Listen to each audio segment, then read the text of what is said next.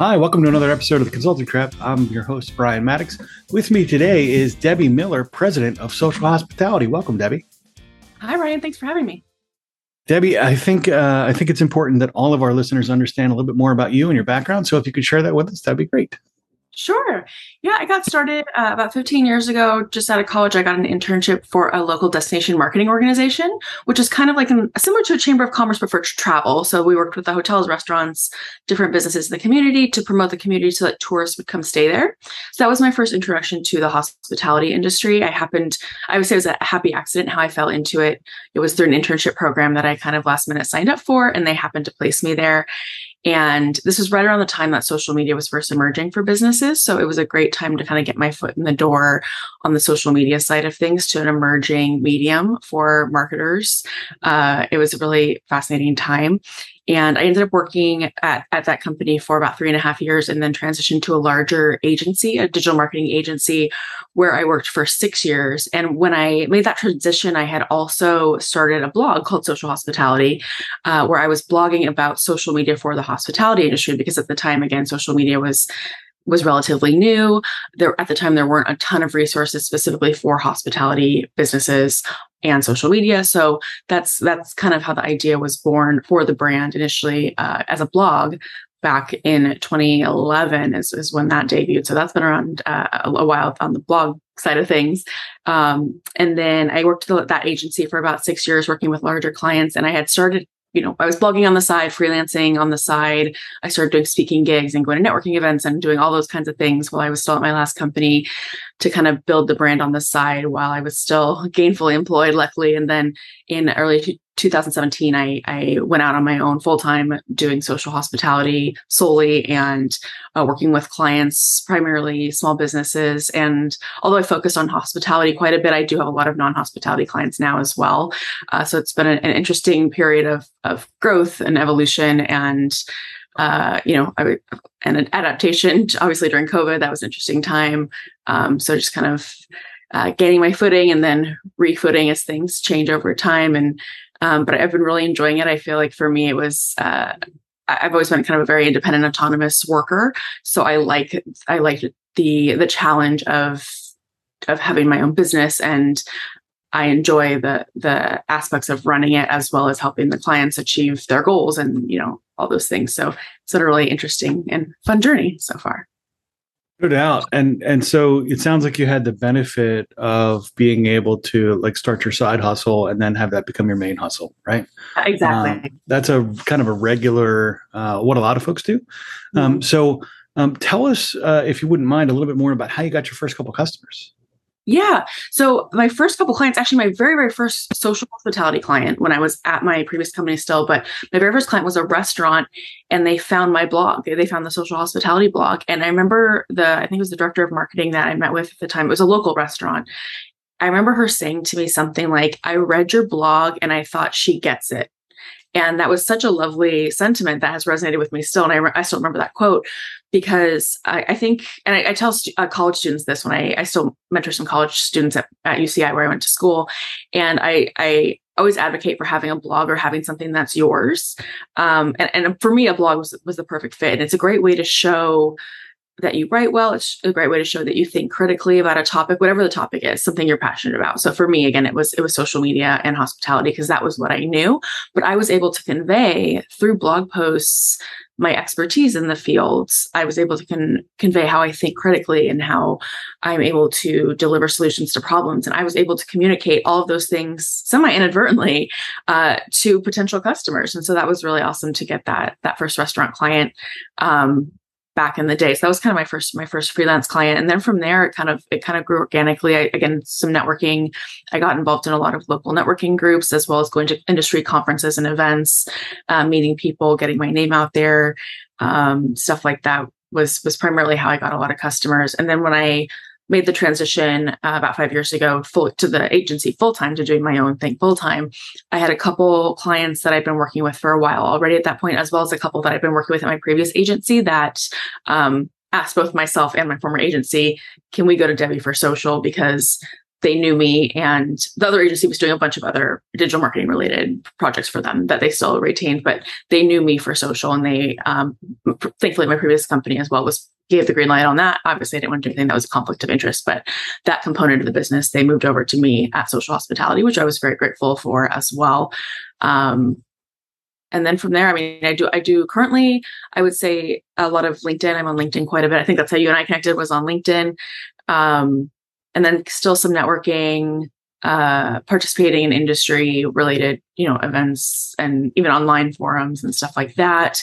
Um, but at this point I, I started networking you know between 10 and 15 years ago so i have a good connection base now um, and i'm i'm often you know I, often hear from friends who if they if they learn of anything hospitality related they think of me which is great. Um, and i would say it kind of depends who i'm talking to on how i pitch myself. So if i'm talking to a hospitality business a hotel or a restaurant for example i'll emphasize my hospitality background because obviously it's relevant to them. And i have hotels and restaurants reach out to me often saying, "Oh, we like that you're that this is your niche, that you know this this world, this industry."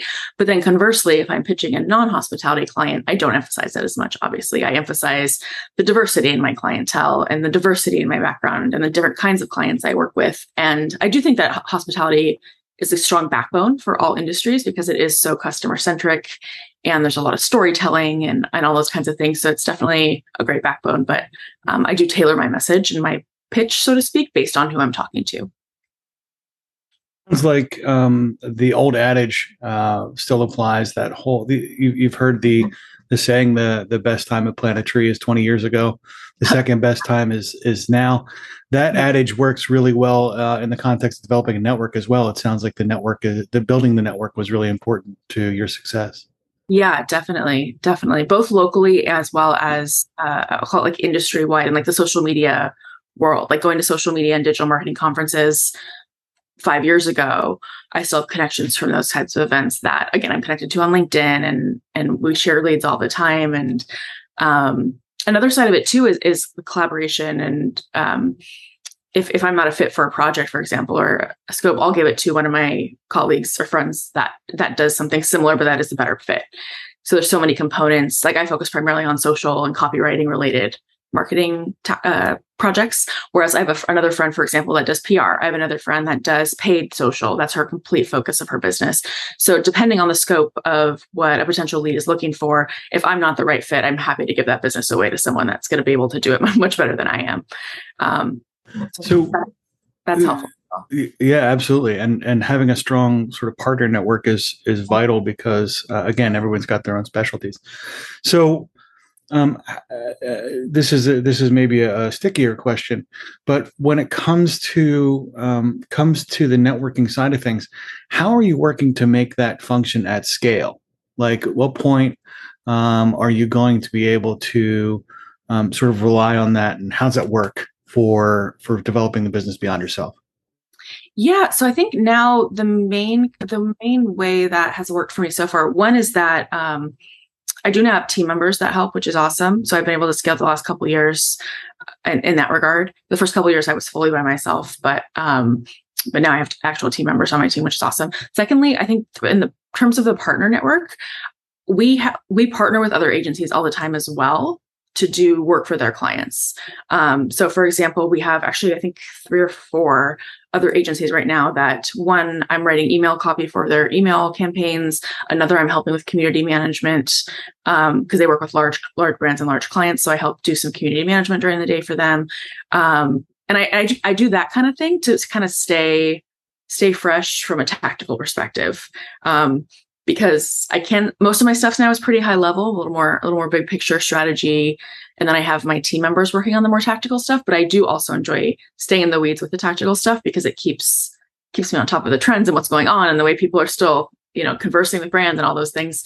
Um, and then we have another client that we're actually developing social or another another um sorry partner who is a branding agency so they focus primarily on branding and that side of of the business and they have clients that they offer social media services for but they don't want to do social media so they have us do social media for them so um, that that kind of thing where it's different kinds of agencies that focus primarily on a different aspect of marketing that do offer social media as a service uh, they can outsource that to us and we will happily or social media email marketing whatever it is um, and we will happily take on that work. Um, so I think there's enough business to go around. Go around. Um, happy to partner with other other agencies that are technically competitors, but right. Uh, we're able to have some good synergies in that way. Yeah, that co-opetition kind of model yeah, where you know yeah. you're you're both hitting the market the same way, but with slightly different footprints is really really strong.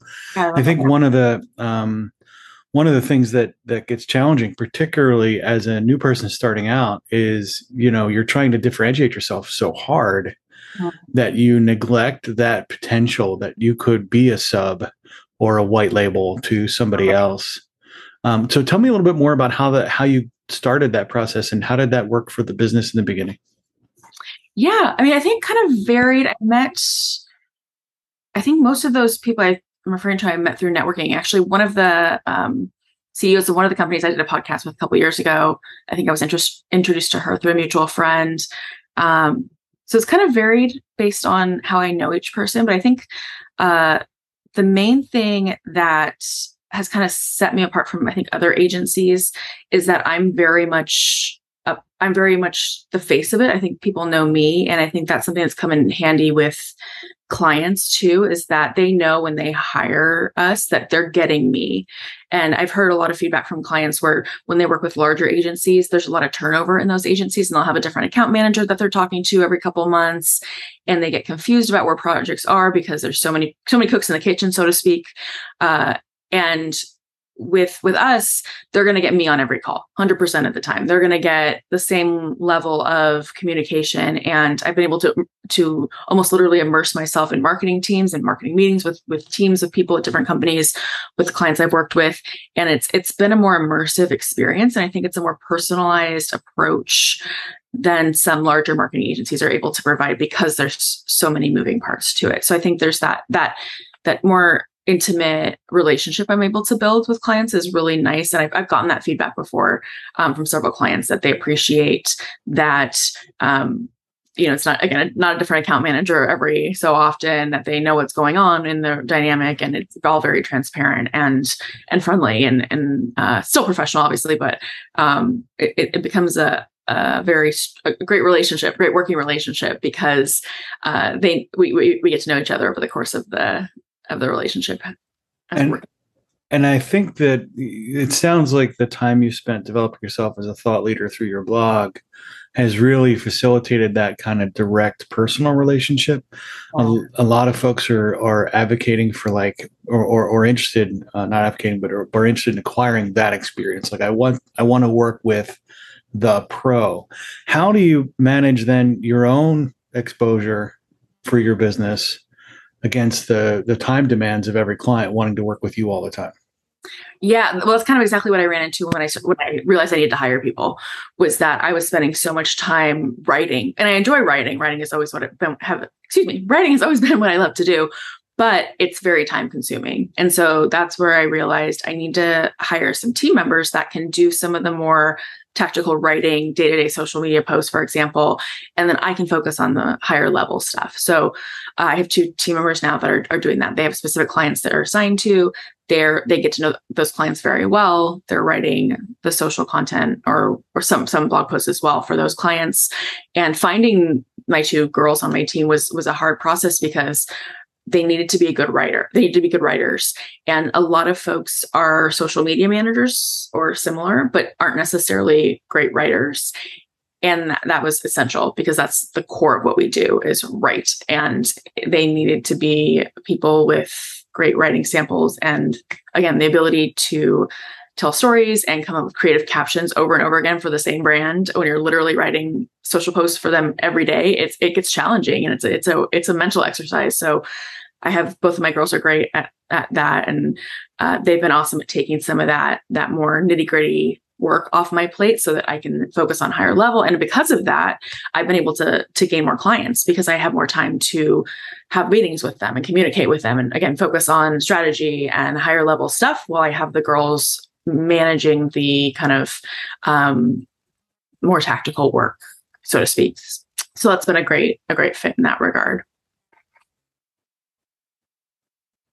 Oh, I think you're muted, Brian. Oh, not anymore. Oops, that happens. Um, Hmm, I was so excited.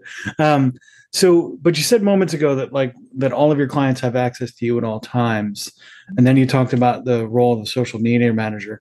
So, how do you balance the account management sort of function with access to you? How are you managing that priority set or that? Yeah. Like, do they know when to call you in? Is to call in the superpowers or what? so no, I'm pretty much still the point of contact for all my clients. Ah, they, okay they know they know who Victoria and Marissa are my two team members, um, but I'm still the point of contact. I'm still gotcha. The main, um, and we have rec- like we have recurring meetings on the calendar, so we know when we're going to meet. In the meantime, obviously, they can we can email each other in between and all those things. But in general, we have a very consistent schedule and dynamic with each. And some are very. It's it's interesting too. This is another thing I've run into is that some clients are very hands on and some are very hands off. Uh, and that's what something that I always say when I'm talking to a new potential client is that we can make this relationship whatever you want it to be. If you want a weekly call, we can do a weekly call. If you want to not talk to me on the phone ever again, cool. Let's do it all over email. And I have both. Like some, some really want that that more um, you know transparent communication all the time and that's great for their business and then others just are just like i don't want to worry about it trust you send me the reports go for it like it's yeah, a very yeah interesting contrast. Um, but it's it, both are fun and both are fine. And um, that's another thing too is that we're we're kind of flexible to each client, whereas a lot of other agencies are like, this is how we do things. This is the only way we will do it. I'm pretty, I mean, I've worked in, I can't tell you how many different project management platforms because I'll go, I'll use whatever the client wants to use, whatever's easier, you know, and it, it's all similar to me. So it's, the end of the day, it doesn't matter to me. So I'm able to easily adapt to what each client is doing.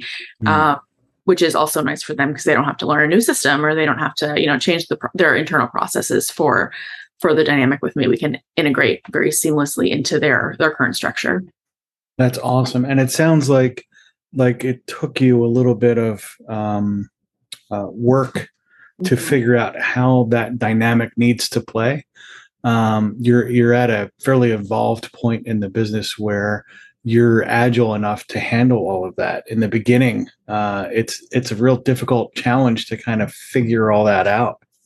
Yeah. how did you get there? How did you get to that level of of maturity?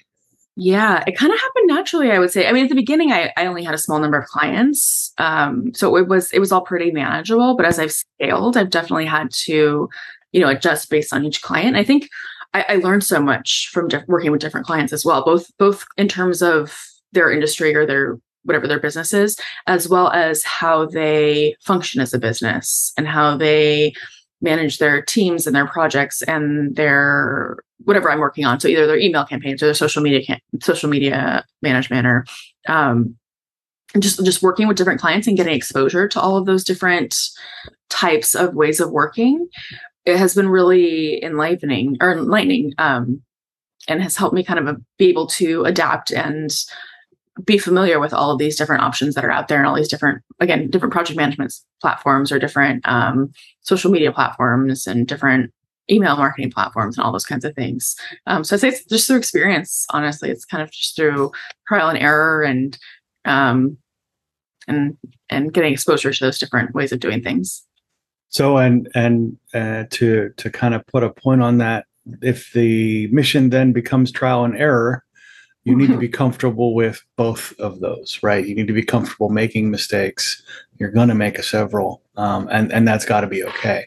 Um, and i think that you know you can see uh, from from your com- you know from the way you're speaking that um, you know you've been sort of hyper adaptable and hyper flexible to your client base and hyper available uh, which all seem to be uh, keys to your success uh, in your business, which is awesome. Debbie, when um, when folks want to reach out to you and they want to learn more, or they want to get connect with you, how should they go about that?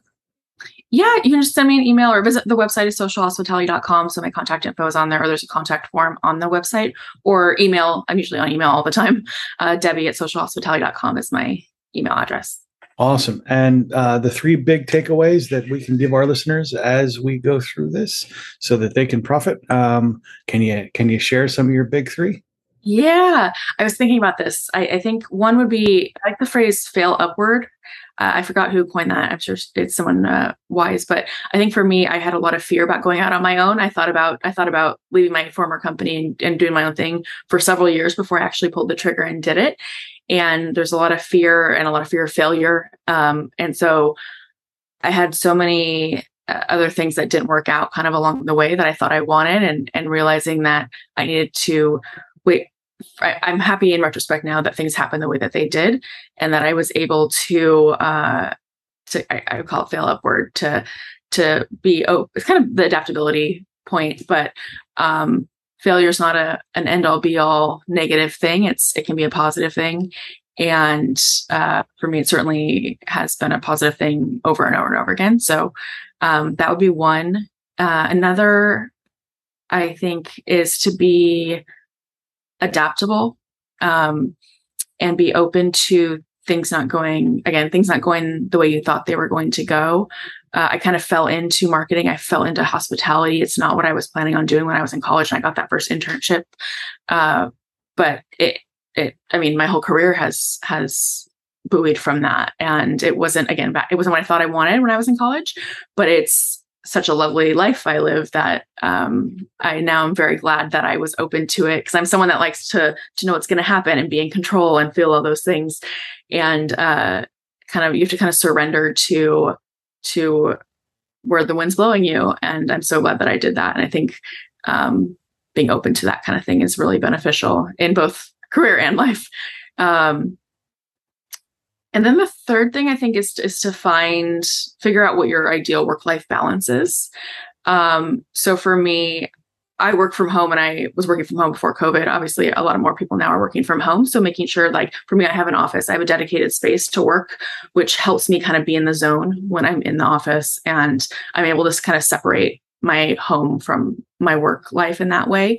Uh, however, I mean, I'll be the first to admit that um, although I can now travel a lot. I love to travel. So I wanted to have my own company so I could travel when I want to travel, which is awesome. However, I never can turn work off really. So when I go on vacation, my laptop comes with me. I'm checking my email, I'm doing the thing. And I'm trying to do, obviously, I do as much as possible ahead of time, but I still have to practice turning work off sometimes. So figuring out routines for that kind of stuff is is important um, to make sure that you have proper balance and and all things of life, all things.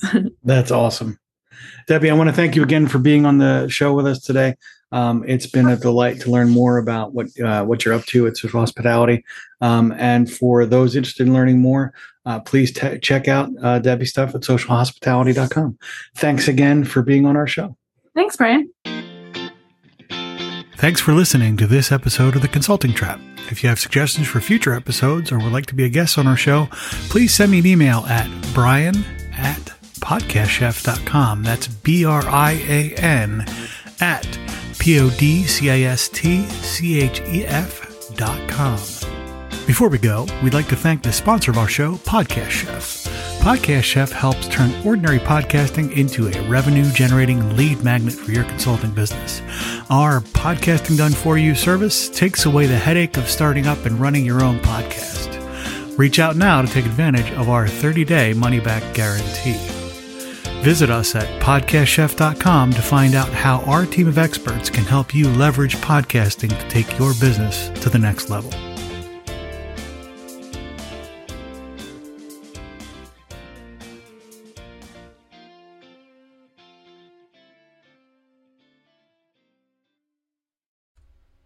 Hey, you. Yes, you. It's uh, 2024 and you don't have a podcast yet. Or maybe you do, but you're struggling with it. Uh, we will talk to you about that uh, for free. We'll help you figure out uh, where you might be stuck, uh, whether or not we can help you for sure. But also, uh, if you don't have one yet, what are the like first five things you can do uh, what are some great angles that you can use to make sure that your podcast was sustainable as you start to develop that moving forward? Uh, those consults are free. So reach out at the link below uh, in the show notes or email me at brian at podcastchef.com. Thanks. Hi, this is Brian. Thanks for listening to the show. Uh, our website, podcastchef.com, has a ton of useful information about how to best leverage podcasting to help you solve some of your business goals and challenges. You can also schedule a demo uh, where we can show you how specifically Podcast Chef and our team can help you with some of your podcasting goals. Thanks.